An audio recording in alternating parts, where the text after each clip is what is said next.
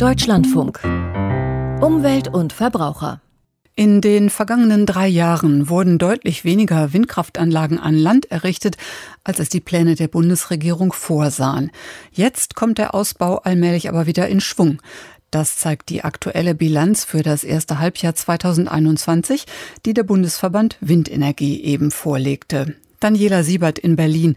Wie sehen die Zahlen denn aus? Ganz gut eigentlich, jedenfalls im Vergleich zum Vorjahr. Ganze 62 Prozent mehr Windenergieleistung konnte von Januar bis Juni an Land hinzugebaut werden, melden der Bundesverband Windenergie und der Maschinenbauverband VDMA Power Systems heute zusammen.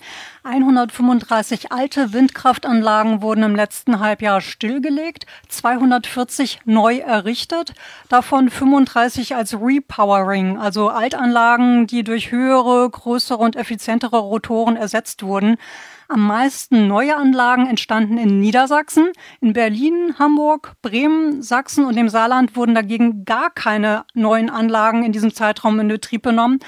Und warum 2021 bislang so viel besser lief als 2020, erklärt Hermann Albers, der Präsident vom Bundesverband Windenergie, so. Die Branche hat daran gearbeitet, mehr Genehmigungen äh, zu erreichen und mit einem höheren Volumen an der Ausschreibung teilzunehmen. Das ist erfolgreich äh, gelungen im ersten Halbjahr 2021. Es gibt äh, gravierende Unterschiede in den Bundesländern mit großem Abstand Niedersachsen, darauf folgend Brandenburg, Schleswig-Holstein und Nordrhein-Westfalen mit relativ guten Zubauzahlen. Wir müssen aber auch festhalten, dass Bayern, Sachsen, Thüringen, aber auch Baden-Württemberg Werte nahe Null haben.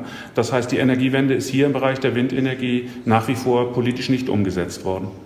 Bundesweit wäre viel mehr Ausbau von Windenergie möglich, sagen die beiden Verbände, rund das Doppelte, wenn es nicht so viele Hürden gäbe.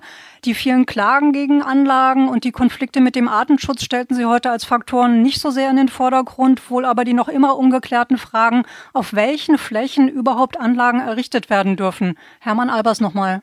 Der Bundesverband Windenergie hat bereits seit 2012 eine Flächenkulisse für alle Bundesländer vorgelegt, in der der Nachweis erbracht wird, dass zwei Prozent der Flächen in den Bundesländern für die Windkraft relativ problemlos bereitgestellt werden können. Wir können nur appellieren, dass die Bundesländer hier dringend ihre Hausaufgaben machen und die Flächenkulisse, die bereits ermittelt und nachgewiesen ist, in die politische Umsetzung geben und damit äh, die Grundlage für Genehmigung schaffen. In Bayern zum Beispiel seien die Abstandsregeln zu den Anlagen so definiert, dass fast gar nichts mehr möglich sei, sagt Hermann Albers. Und die Genehmigungsprozesse bundesweit rund um Windkraftanlagen seien unsäglich verkompliziert, beklagen VDMA Power Systems und der Bundesverband Windenergie. Das betrifft nicht nur die originäre Genehmigung der Anlagen auf dem Papier, sondern auch die nachfolgenden Genehmigungen, etwa für Schwerlasttransporte hin zu den Baustellen. Oder auch zu kompliziert ist die Diagnose bei den Nachtkennzeichnungen für die Anlagen mit Beleuchtung, was bis ähm, 2022 äh, Ende des Jahres per Gesetz installiert sein muss. Die Verbände hoffen auch auf bessere Lösungen jetzt in diesen ganzen Bereichen durch den neuen Bund-Länder-Kooperationsausschuss und Gespräche mit dem Bundeswirtschaftsministerium, das sich da wohl aber bislang noch ein bisschen verweigert. Matthias Zehlinger von VDM Power Systems betont jedenfalls, dass viel mehr, viel schneller möglich wäre. Nun, wir haben ja schon bewiesen, dass wir mehr als doppelt so viel oder doppelt so viel bauen können. Natürlich sind seitdem einige der Fachkräfte abgewandert in andere Branchen, aber zumindest mit etwas Vorlauf ist das wieder möglich. Konkret sind zweieinhalb Gigawatt im Halbjahr möglich, wahrscheinlich auch noch ein ganzes Stück mehr. Und äh, wir sind schon der Meinung, dass eigentlich ein Gesamtverfahren in einem Jahr abgeschlossen sein kann und muss. Und übrigens hat auch die EU jetzt gerade in ihren aktuellen Gesetzesvorschlägen das Jahr als Benchmark auch gesetzt.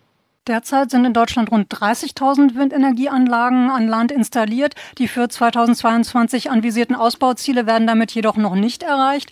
Nur äh, für ein Gefühl, dass, ähm, was die Installationsgenehmigungen angeht, früher war das in 24 Minuten möglich, 24 Monaten möglich. Derzeit würden rund 60 Monate be äh, benötigt, beklagen die Fachleute. Und die beiden Verbände hoffen jetzt halt, dass die neue Bundesregierung schnell Hürden reduziert und dann auch binnen der ersten zwei Monate gleich die Weichen stellt für Genehmigungen in einer Größenordnung von 6000 Megawatt pro Jahr. Für das laufende Jahr werden es wohl nur 2400 Megawatt bei der Windenergie an Land werden. Damit aus Berlin zurück nach Köln.